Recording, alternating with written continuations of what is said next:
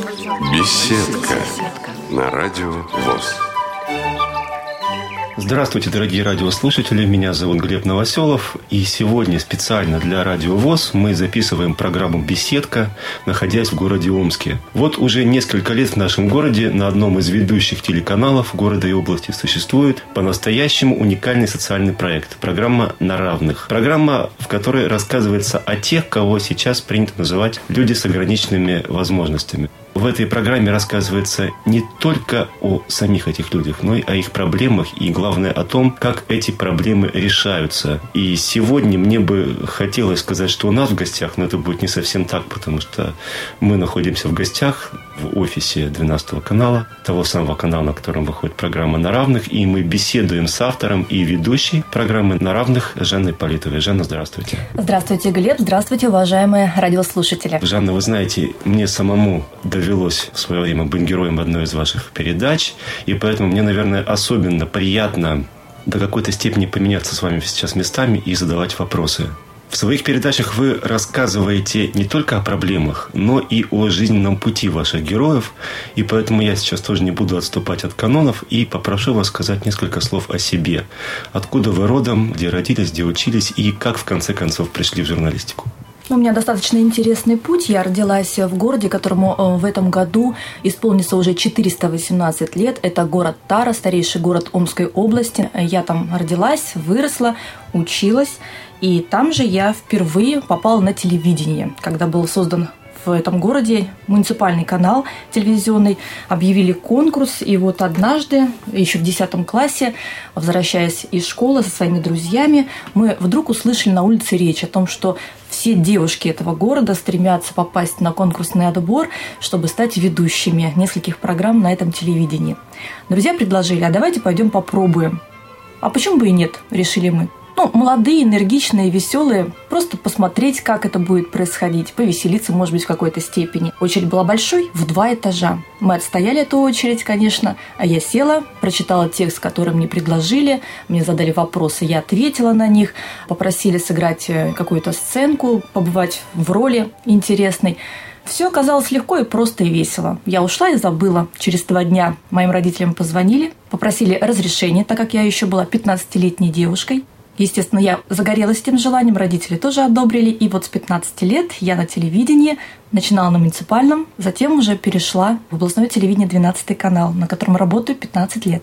А что вы делали тогда на муниципальном телевидении? Какой это был проект? Как это называлось? А, ну, время 90-х годов, вы понимаете, тогда это были развлекательные больше программы. Мы показывали фильмы, мультфильмы, принимали поздравления с днем рождения, объявления, делали какие-то небольшие интересные программы развлекательного характера. Ну, вот я этим и занималась. Потом я стала редактором музыкально-развлекательных программ, но хотелось чего-то серьезного. У нас появились новости впоследствии. Я перешла в информационную редакцию, была главным редактором новостей. Ну, вот такой вот путь путь. А вы помните свой первый выход на экран? Мало того, что я его помню, оно у меня есть еще и в записи. Смотреть стыдно периодически, но я это делаю, потому как время другое, я другая, молодая, неопытная. Ну, мне кажется, совсем неинтересная, неправильная, с непоставленной дикцией. Ну, тогда это смотрела, зрители меня любили, мне нравилось. Помню свой первый выход, это была программа с поздравлениями на 8 марта. Я работала в эфире три с половиной часа. А как быстро стали узнавать на улицах? Вот э, было такое, что вы приходите в школу и вдруг говорят, да ничего себе, да мы же вот видели по телевизору. На утро. Это было уже на утро. Вечером вышла в эфир программа, утром я уже проснулась, ну, так громко сказать, известный. Друзья знали, родственники знали, звонили. Ну, город небольшой, это не миллионник, поэтому информация распространяется быстрее. И потом вы уже решили для себя избрать именно эту профессию журналиста и, видимо, стали учиться по этой специальности уже осмысленно. Да, да, конечно. Я поступила в педагогический университет на факультет филологический, угу. историко-филологический, изучала историю, современную литературу, немного русский язык. Ну, вот так училась профессия. Потом только уже у нас в Омске здесь появился факультет журналистики, отдельно выделенный факультет журналистики. Ну, как оказалось, профессия меня так притянула к себе, что дальше очно учиться уже было невозможно совмещала одно с другим. Плюс у меня достаточно рано появилась семья, появился сын, нужно было заниматься его воспитанием, правильно работать, путешествовать, а жить яркой, насыщенной жизнью. А были для вас в профессии какие-то авторитеты? То есть, может быть, те люди, у которых вам хотелось учиться, которым вам хотелось подражать на тот момент? Я скажу так, не сотвори себе кумира, кумиров меня никогда не было в профессии. Но для того, чтобы сделать на телевидении какой-то небольшой, но интересный проект, мне, конечно, приходилось учиться. Навыков-то не было. Я смотрела просто Первый канал, канал «Россия», смотрела новости, программы, передачи, записывала, выписывала себе что-то, представляла, как это можно сделать в наших условиях. Но если вот выделить двух личностей, я могу сказать, что безумно любила очень известного Леонида Парфенова, режиссера и ведущего его на Медне. Это исторический проект про историю СССР, России он рассказывал. Угу. Вот подача была такая своеобразная очень, угу. выделялась из всех программ на То есть там вначале было, по-моему, даже у него новости культуры просто, а потом он... Да, но этот человек сам по себе очень интересный. И смотреть все, что он делает, можно часами буквально, и всегда найдешь для себя какое-то новое открытие. И, конечно, Кирилл Викторович Набутов мне нравится, несмотря на то, что он спортивный комментатор по роду своей деятельности, по образованию специальному, но телеведущий, который делает прекрасные вещи. Он позитивно рассказывает о людях, и есть у него социальные хорошие проекты, например, программа «Один день с Кириллом Набутовым». Я просто восхищаюсь этим проектом, когда съемочная группа один день проводит с героем и вот показывает без прикрас все как происходит живой камерой. Могу сказать, что два этих человека мне наиболее интересны, могу смотреть, внимательно слушать, ну а так вот, чтобы кумиров телевидения, ну как-то не сложилось у всех понемногу, помаленьку. Скажите, как вы все-таки попали на 12 канал? Вы стояли у истоков, потому что, насколько я помню, где-то в середине 90-х, по-моему, Да, совершенно верно. Канал. Тогда То есть я вы еще... у самых истоков были? Да-да-да, с самого начала, потому как 12 а, канал зародился в городе Омске, и сразу по плану это было сделать большим детищем, холдингом, в который будут входить и все телекомпании, которые имелись в районах Омской области. 32 телекомпании они хотели собрать, но получилось, конечно, меньше. Нас просто перекупили. И так мы вошли в большой этот холдинг, крупнейший за Уралом, 12 канал. Вот я стала корреспондентом, журналистом областного телевидения таким образом. А как вы попали в социальную журналистику? Потому что вот э, проект на равных это все-таки достаточно уникальный проект, и идет он не так долго, если сравнивать с временем существования 12 канала, уже почти 20 лет, да? Три года – это большой срок Нет, для это, любой программы. Это, конечно, большой срок, но э, тем не менее, вот чем вы занимались до этого, и как все-таки в итоге вы пришли к тому, чем вы занимаетесь сейчас? Я занималась много чем, даже делала какие-то детские проекты, организовывала фестивали большие, крупные для детей, телевизионные какие-то были программы, циклы программ. Ну, в большей степени фильмами документальными занималась, пробовала себя во всем. Работала в новостях. Новости. Это большая часть моей жизни. Вот если сейчас взять эти 21, 22 года уже, как я работаю на телевидении, то большую часть времени, конечно, я посвятила новостям, информированию населения. Это были ежедневные выпуски, я работала в эфире, я была редактором, были прямые эфиры, политические программы и темы. Ну, как-то это все наскучило, если говорить по-честному. Я вдруг решила, что нужно изменить и пойти в другую сторону. Быть ближе к людям, знать больше о людях. То есть новости, вы понимаете, что это коротко, это две минуты, когда ты должен вложить всю информацию о происходящем, о событии, о человеке, о людях в две минуты. Это так мало времени, а хочется рассказывать о нюансах. И поэтому социальный проект и появился – я приехала в город Омск, мне захотелось заниматься чем-то таким своим, лично быть автором. И вот появилась программа «На равных». С чего все началось? Вот как вообще пришла такая идея, что нужна такая передача о людях с ограниченными возможностями, что она будет востребована в нашем городе, что ее будут смотреть? Тема просто стала актуальной в России. Ведь у нас многие годы людей с инвалидностью не было. Считалось так, да? Были закрыты города для незрячих людей, для неслышащих людей. Но на улице особенных людей ну, не встретишь. Был такой период, да, вот я тоже помню все свое детство, помню свою молодость и какую-то юность, и я никогда не встречала людей ни на колясках, там, ни с протезами, ни каких-либо еще других на улице, просто я их не видела. И вдруг вот мы взяли для себя такой новый, избрали путь, европейский путь, что у нас все на равных, что люди могут быть разными, и они есть разные в этой жизни.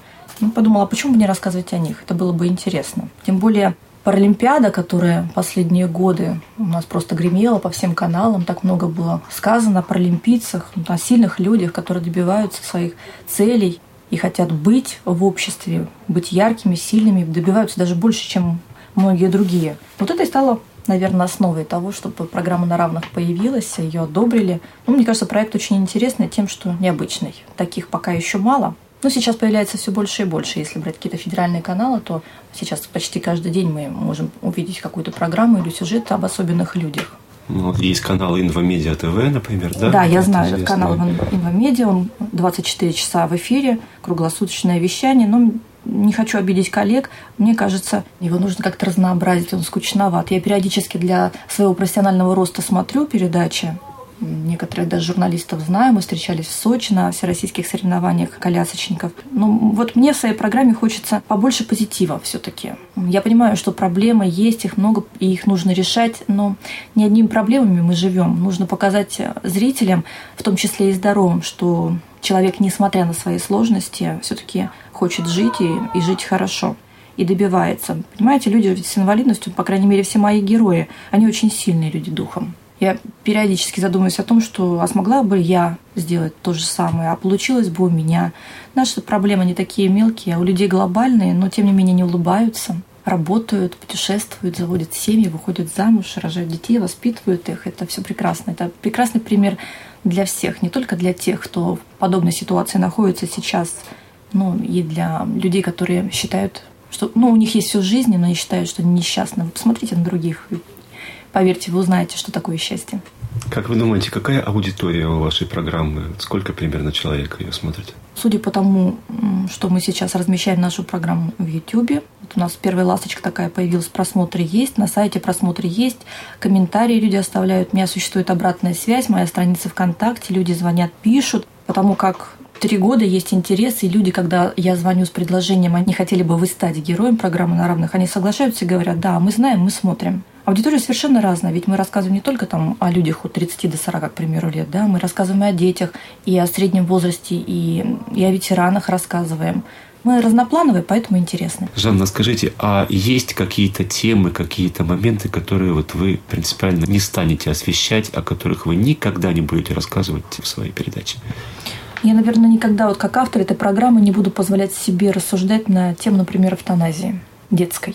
Мы недавно делали выпуск о хосписе. Нужен ли он вообще в Омске? Хоспис для детей, которые ментально больны, у которых нет будущего, которые так или иначе в ближайшее время уйдут из этой жизни, потому что ну, неизлечимо больны. Мы являемся с мужем, я и мой супруг, носителями дефектной хромосомы.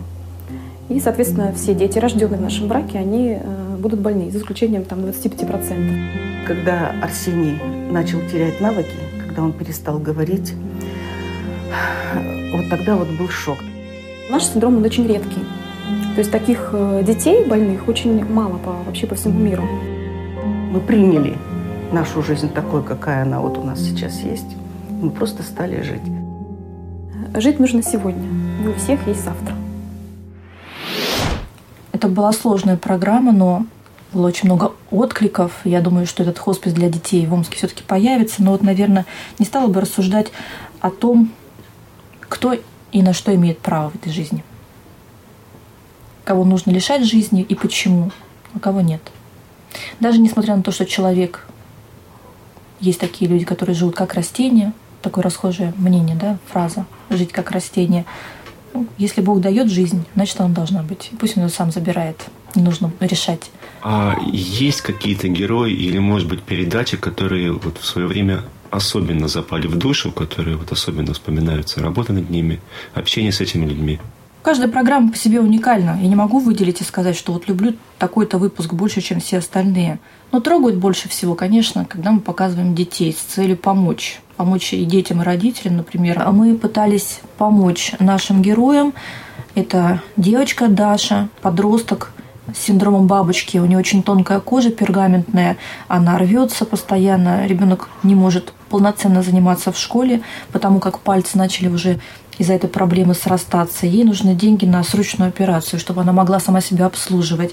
И еще один был герой, он главный был а, в этом выпуске, Платон Чапский, мальчик, которому скоро будет три года.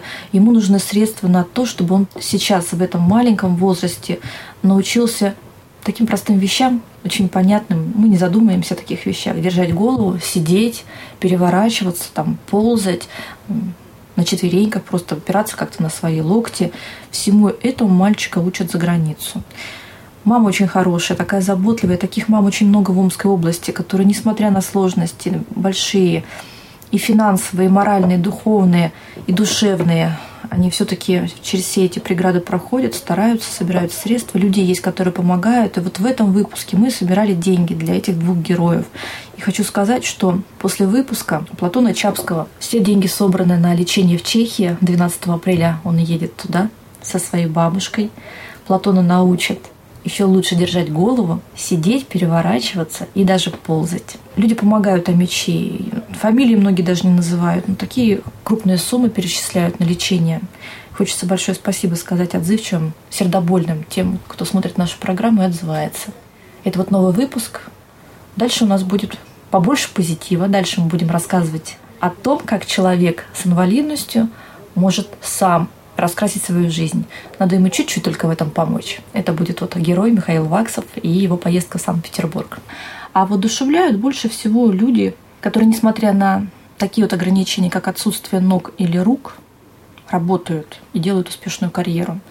Вот последний пример – это моя поездка в Санкт-Петербург, где мы снимали два выпуска программы «На равных», и было мое знакомство – очень приятное с вице-спикером Законодательного собрания Санкт-Петербурга Павлом Михайловичем Солтаном. Это человек, который в 20 лет потерял все конечности, попал под поезд, у него нет ни рук, ни ног, заменяют ему их искусственные протезы. Но никто и никогда не подумает, что этот человек в чем-то ограничен. У него прекрасная карьера, хорошая семья, двое детей, внучки. Он занимается и спортом, он водит машину он руководит, он какие-то проекты свои придумывает, он помогает людям, так как депутат. Меня восхищают на самом деле вот такие вот личности, как Павел Михайлович Солтан. Не могу выделить конкретно одну программу какую-то. Ну, может быть, те, которые впоследствии побеждают во всероссийских конкурсах, и члены жюри их оценивают, значит, они были хорошими на самом деле. А что это были за конкурсы в таком случае, и что это были за программы? Программы на равных ежегодно принимают участие в трех-четырех конкурсах, всероссийских, межрегиональных. И нам удается быть лауреатами, побеждать, занимать первые, вторые места. Третьего спасибо пока еще не было. Значит, мы еще интересные, мы что-то делаем хорошее. Ну, последний конкурс был в городе Владимире. Мы стали лауреатами, из 89 работ выбрали 15 самых лучших. И вот с коллегами мы встречались во Владимире, были в Суздале, общались, смотрели работы друг друга, разговаривали о том, как нужно действовать, как дальше идти в этом направлении. Ну, и работаем дальше. Я на этот год, на 2015 вообще очень много планов строю, честно говоря. Мне прямо хочется э, в этом году максимально, так скажем, задействовать выпуски программы на равных, так, чтобы их увидели не только, например, каких-то регионах рядом с нами находящихся, ну и вот в Центральной России, в Москве, в Санкт-Петербурге, ну и дальше, конечно. Такое продвижение просто необходимо. Я знаю, что нашу программу размещают многие сайты для людей с инвалидностью. Наша программа выходит в эфир в Оренбурге по соглашению. Ну и, конечно, всегда есть возможность посмотреть нас в интернете. К примеру, мои родственники друзья в Германии отсматривают каждую неделю выпуски у себя по спутниковому телевидению. Ну, интернет, возможности широкие. Помимо программы на равных, ведь у вас есть еще один проект, который вы тоже уже, по-моему, не один год ведете, программа «Живое дело». Расскажите об этой программе. В чем отличие от на равных? Какая цель у той и у другой программы? Ну, программа на равных выходит в эфир у нас еженедельно с повтором во вторник и с повтором э, в воскресенье с сурдоперевода. А ток-шоу «Живое дело» не так регулярно в эфире, потому как сложнее все это сделать, естественно.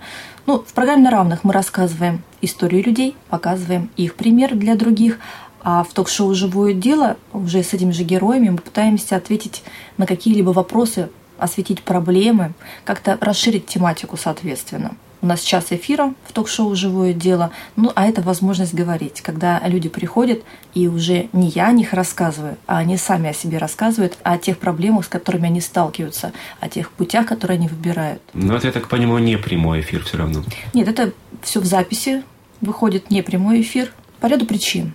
Мы отказываемся от прямого эфира, потому как люди у нас бывают разные – Кто-то впервые в большой телевизионной студии находится, может растеряться. Но это сложно. Прямой эфир – это очень ответственно и очень сложно. Вы знаете, на Радио ВОЗ есть еще такая передача, она называется «Кухня». И mm. я вас тоже хочу попросить сейчас рассказать о вашей кухне, о том, как делается программа от самых первых шагов и заканчивая непосредственно выходом на экран.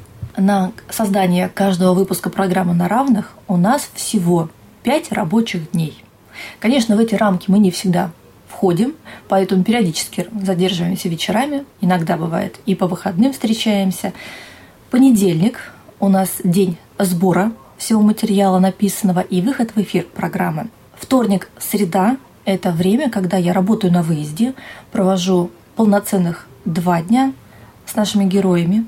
Четверг отсматриваю все отснятое видео, расписываю его по секундам, пишу текст, пятницу дописываю текст, и все. Опять понедельник собираем в эфир, и пошло дальше так.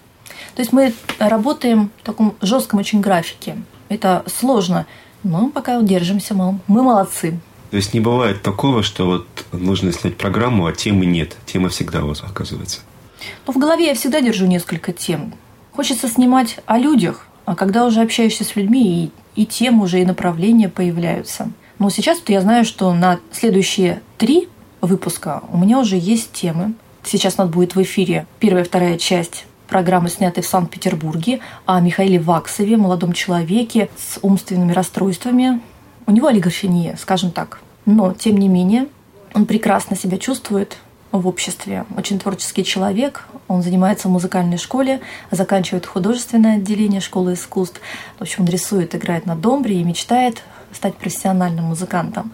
И вот для того, чтобы расширить возможности молодого человека, 17-летнего, у которого, к сожалению, кроме бабушки-то и педагога, который с ним занимается, никого по сути нет, мы вот решили сделать ему подарок, исполнить его мечту, нарисовать с натуры Исаакиевский собор и пообщаться с известными музыкантами Санкт-Петербурга. 12 канал взял на себя все расходы, а мы придумали вот эту вот акцию социально-благотворительную и подарили нашему герою Михаилу Ваксову целую неделю в Санкт-Петербурге.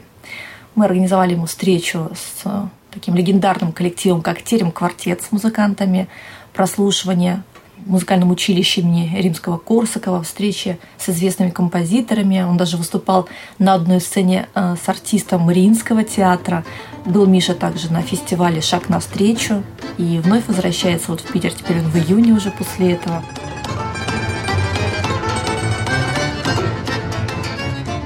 Терем квартет – уникальный ансамбль, символ Санкт-Петербурга. Уже три десятка лет он является предметом гордости россиян и восхищения иностранцев. Артисты постоянно гастролируют, дали свыше трех тысяч концертов, выступили в 60 странах мира, приняли участие в 65 фестивалях.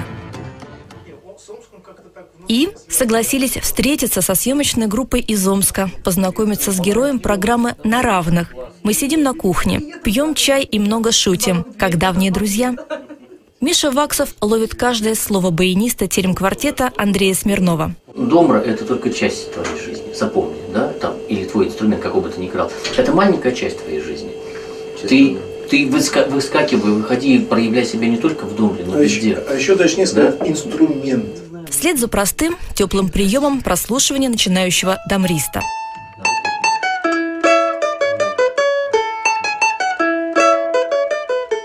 Об особенностях Миши артистам терем-квартета мы рассказали накануне, но они будто об этом забыли. Общаются без снисхождения, будто у молодого человека никаких проблем в восприятии мира. Здесь он на равных, музыкант с музыкантами. Мощно. Это когда надо, я сложаю все-таки сегодня. Ага. А ты можешь э, быстрее сыграть по темпу?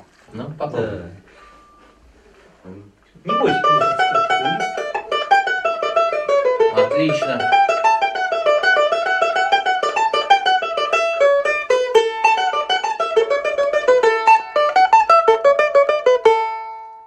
Сила звука в чем заключается? В том, что, во-первых, э, хорошо прижатые струны, uh-huh. да? Ну, аккорд какой-нибудь возьми. Любой. Ну, да. Uh-huh. Давай мажор, мажор. Uh-huh. Ну вот, вот, отлично, ты взял вот последний аккорд хороший. Да. Да. А теперь вот просто ручку расслабь, расслабь, вот ее подними. И вот знаешь, как вот, как ты воду стряхиваешь? Вот если бы рука была мокрая, да? Градусник, стряхни градусник. Стряхни, стряхни.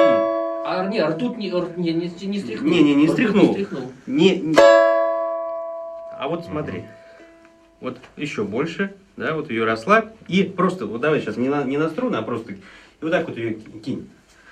Не-не-не, не вот так вот, а вот кинуть. Во, во. Стряхивать. Знаешь, ну как стряхиваешь, да, как будто как у тебя рука мокрая, и ты вот ее вот стряхиваешь. Ты чувствуешь сразу звук какой? Другой. Совершенно другой звук, именно благодаря тому, что все естественное, движ- естественное движение. Большая удача. Мастер-класс от метров эстрады. Наш герой даже не думал об этом, не мечтал. Гостеприимные хозяева настолько увлеклись, что согласились на эксперимент – сыграть вместе пару произведений. Постарайся, чтобы мы не завалили тебя. Понимаешь? А мы будем стараться завалить сейчас. Нет, мы не будем стараться завалить, потому а, а ты постарайся э, свой, своим голосом быть на равных. Понимаешь? Вообще мы можем сесть кругом, между прочим. Это Да, лучше более правильно. Это Да. вот, кстати, то, что как Пол Винтер-то делал. Да, да, да. друг, с друг, друг с другом почувствовать.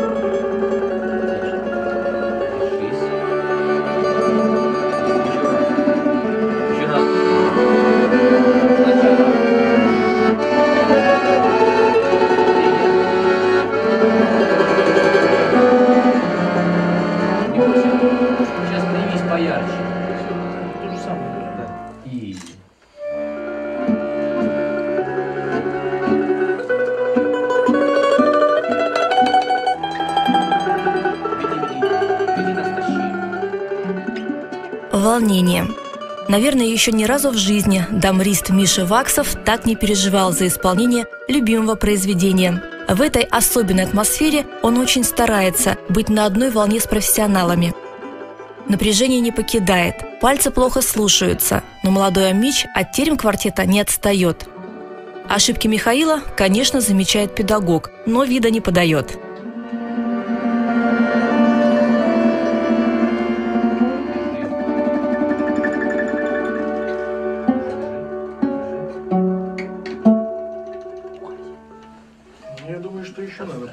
Ты чувствуешь, да, как бы, что, во-первых, ты, ты тоже влияешь.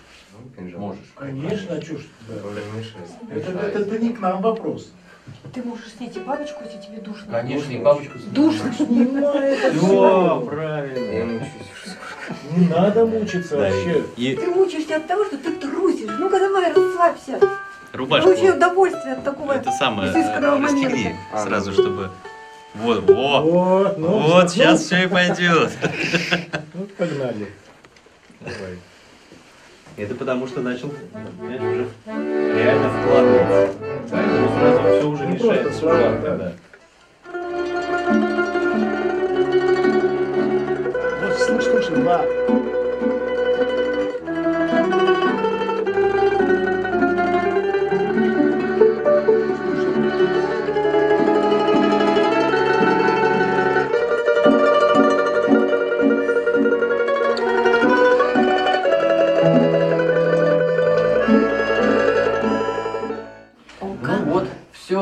Молодец.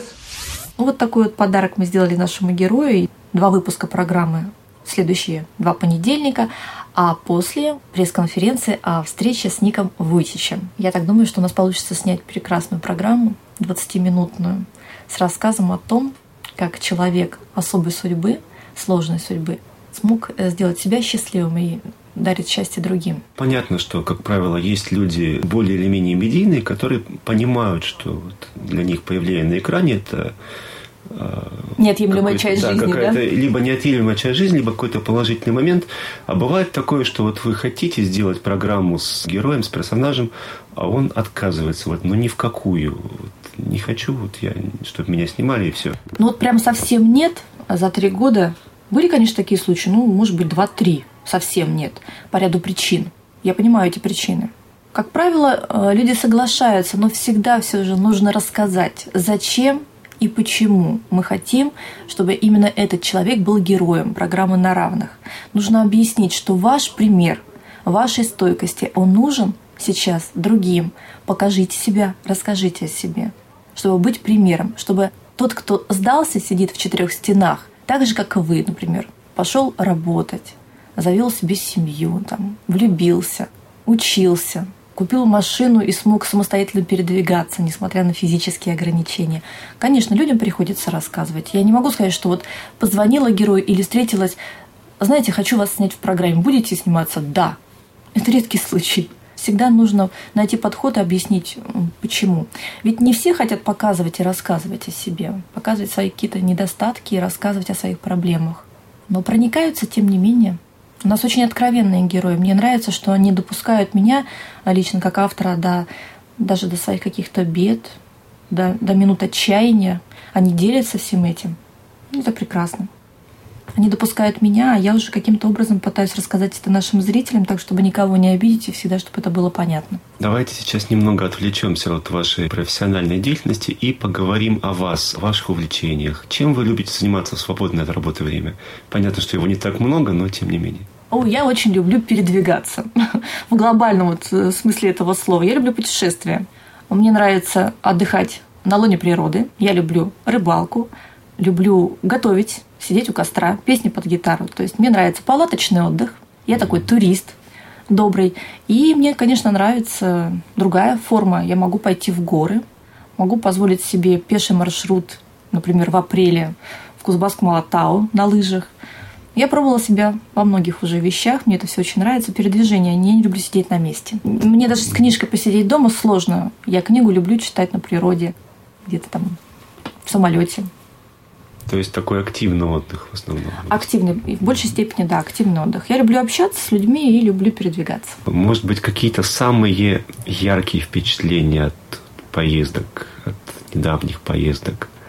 Были какие-то случаи, которые, может быть, особенно запомнились, может быть, какие-то даже забавные, курьезные, может быть, наоборот. Я постоянно пытаюсь преодолеть свои страхи. Очень боюсь высоты, но лезу в горы.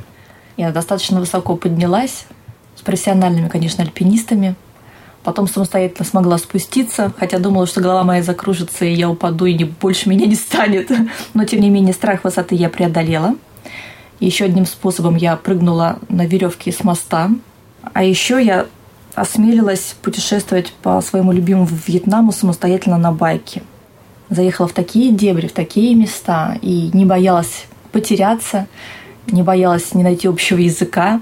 И жила даже в деревне с местными жителями, в очень бедной деревне. Ну, в принципе, когда ты находишься у моря под ярким солнцем и рядом с хорошей зеленью, с морепродуктами, тебя ничего не пугает. Ты понимаешь, что выжить ты всегда сможешь. Но это очень так интересно уйти от цивилизации. Несмотря на то, что я такой урбанистический человек, мне периодически хочется уйти от цивилизации, убежать от нее. Поэтому я люблю палаточный отдых, я люблю быть в горах и люблю экстрим если вот, вот так можно это сказать. Какой-то экстрим, небольшой, но он есть. А тогда закономерный вопрос. Вот чего вы тогда еще не сделали в своей жизни? Вот вы хотели, но пока не осуществилось. Я мечтала прыгнуть с парашютом, но этого делать я уже не буду, потому как все пересмотрела переосмысленно и не вижу, не вижу смысла сейчас, наверное, мучить себя мучить переживаниями, лишними волнениями.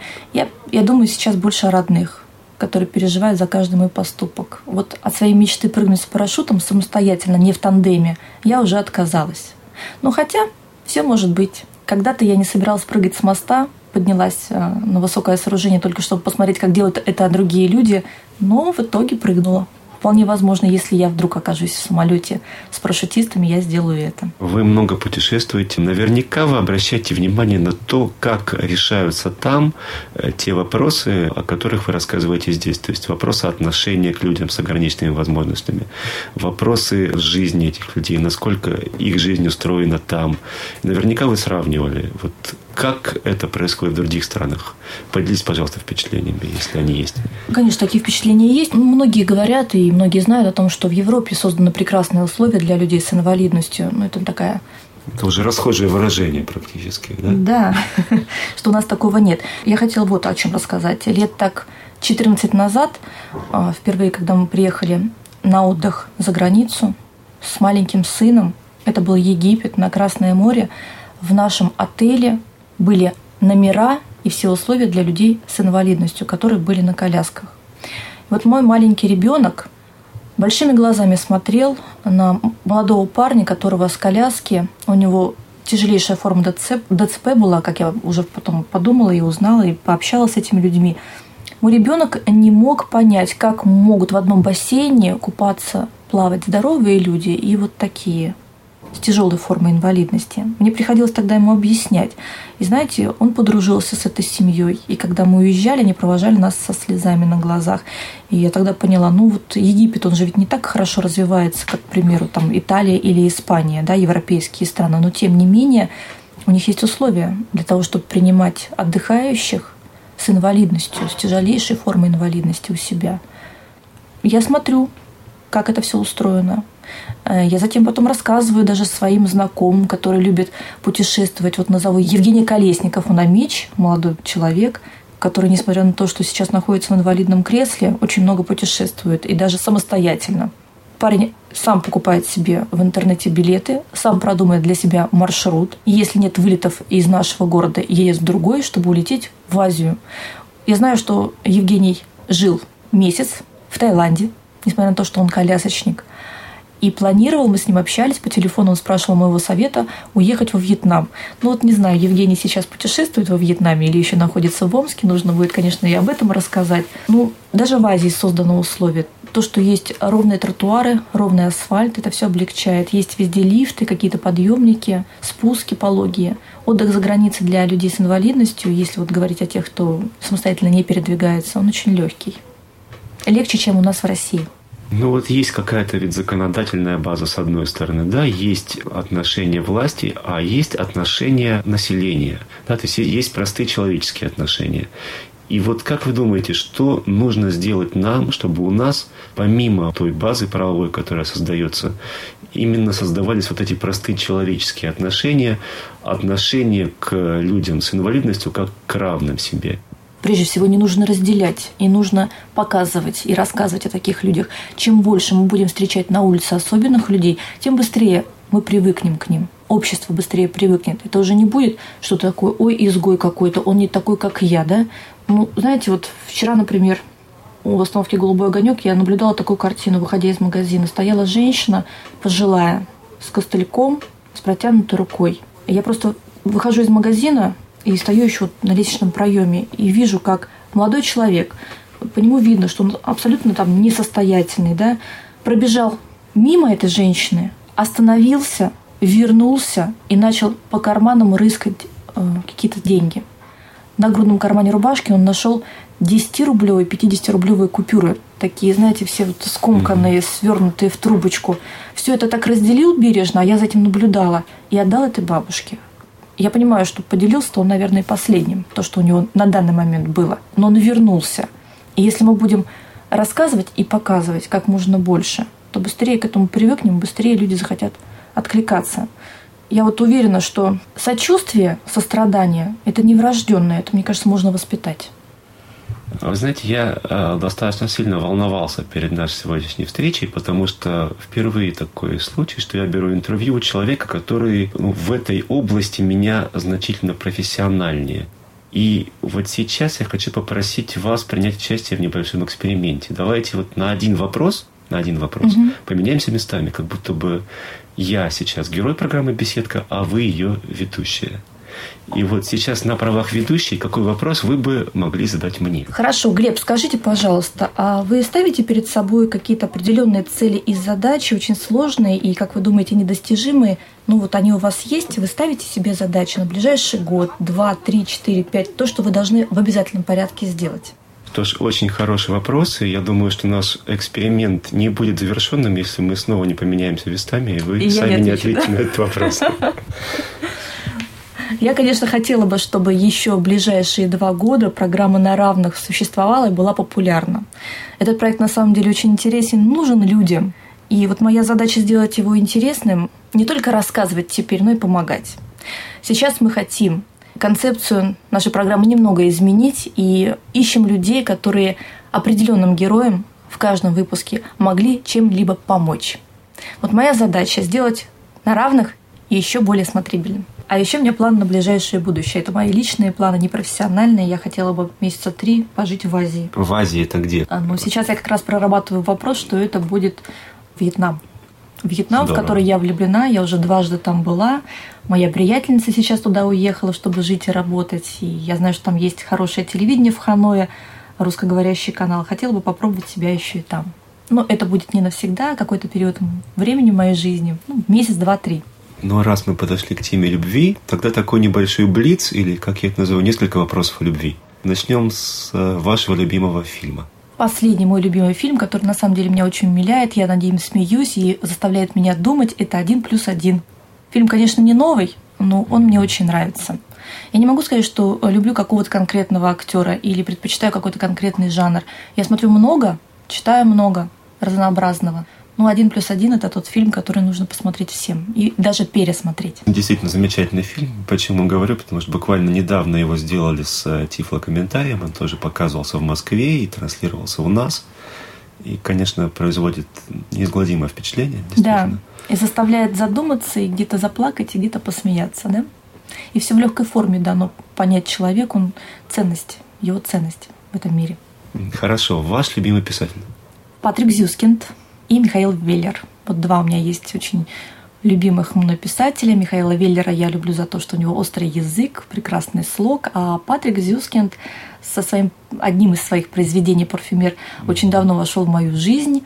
И я читаю, перечитываю, наслаждаюсь и считаю, что это прекрасный писатель нашей современности. А фильм «Парфюмер» вам нравится? Нет, абсолютно не нравится. Я была против, я была возмущена, даже была в какой-то степени огорчена и разочарована после того, как увидела этот фильм в кинотеатре. Я расскажу предисловие, почему я так увлечена Патриком Зюскиндом. Когда-то я прочитала его произведение «Парфюмер», и мне захотелось, будучи еще студенткой педагогического университета, филологического отделения, написать курсовую работу. Курсовая выросла в дипломную. И тогда мне пришлось очень долго размышлять над тем, что же в мире появилось в первую очередь. Музыка или запах? Тема дипломной работы называлась так «Музыкальный миф немецких романтиков на произведении Патрика Зюскинда «Парфюмер». Это произведение я читала ну, уже точно больше пяти раз. Мне каждый раз хочется взять эту книжку перечитать меж строк я теперь уже чувствую запахи. Так Патрик Зюскинд хорошо пишет. Ну, для меня, мне так кажется. Поэтому это мой любимый писатель. Я знаю о нем почти все, прочла все, что он написал. Ну и считаю, что таких писателей нужно каким-то образом больше рекламировать. Потому как в России Патрика Зюскинда, мне кажется, мало знают. Ваша любимая музыка, то есть любимый музыкант или, может быть, любимый музыкальный коллектив какой-то? Ой, я не постоянно. Ну, самые свежие впечатления. Самое свежее впечатление сегодняшнего утра, когда мой приятель из Санкт-Петербурга прислал мне песню Валерия Леонтьева «Дельтаплан» называется. Я послушала, и мне так хорошо стало на душе. Солнце светит, весна, капель, птицы поют, прекрасный Леонтьев и хорошие слова этой песни. Это мое яркое впечатление сегодняшнего утра, сегодняшнего дня. А любите что-то слушать вот в свободное от работы время, может быть, где-то в наушниках, где-то просто вот э, фоном что-то? Никогда не слушаю в наушниках, опасаюсь за свой слух. Я против этого. Конечно, музыка сопровождает постоянно по жизни. У меня какая-то там подборка, плейлист есть, вот, например, даже в социальных сетях. Я каждый раз прослушивая определенную композицию или песню, если она мне нравится, я сохраняю и слушаю все подряд. Не могу сказать, вот кого конкретно бы я любила. Нет у меня такой привязанности. Но, тем не менее, сейчас э, уже напоследок я попрошу вас выбрать какую-то песню, чтобы мы могли ее послушать. И от вас несколько пожеланий для слушателей нашего радио, для слушателей Радио ВОЗ. А, уважаемые слушатели, не забывайте о том, что пришла весна, а это время солнца, время радости, время любви и, конечно, каких-то новых эмоций. Пусть эта весна для вас станет самой яркой. Я желаю вам путешествий, новых знакомств, друзей, исполнения желаний. Конечно, стремитесь жить ярко и полноценно, потому как все зависит прежде всего от человека. Мне очень нравится высказывание «желание определяет наши возможности». Желайте жить И пусть подарком вам будет сегодня песня, которая порадовала меня с утра от моего приятеля Санкт-Петербурга, Валерий Леонтьев «Дельтаплан». Меж нами памяти туман, ты как во сне, ты как во сне. Наверное, только дельтаплан поможет мне, поможет мне. Наивно это и смешно, но так легко. Моим плечам уже зовет Меня в полет. Мой дельтаплан Мой дельтаплан. Вот я надену два крыла и ближе ты И ближе ты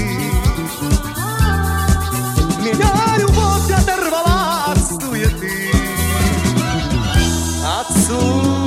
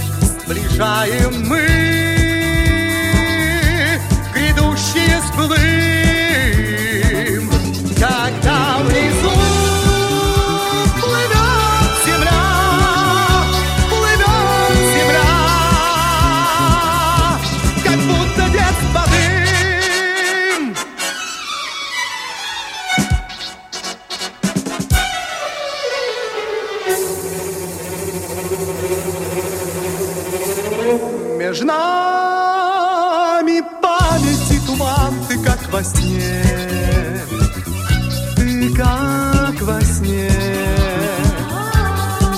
Я верю, только дельтаплан поможет мне, поможет мне. Наивно это и смешно, но так легко моим плечам. К началу дня несет меня мой дельтаплан,